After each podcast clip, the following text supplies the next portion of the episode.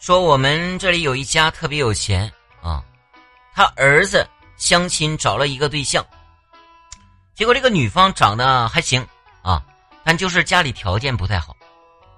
结果结婚前一天啊，女方家长撺掇着非要再加几十万的彩礼钱啊，不然就不结。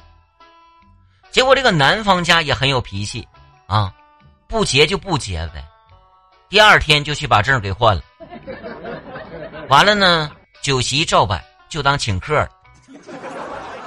这下女方傻眼了，名声一下臭到底了。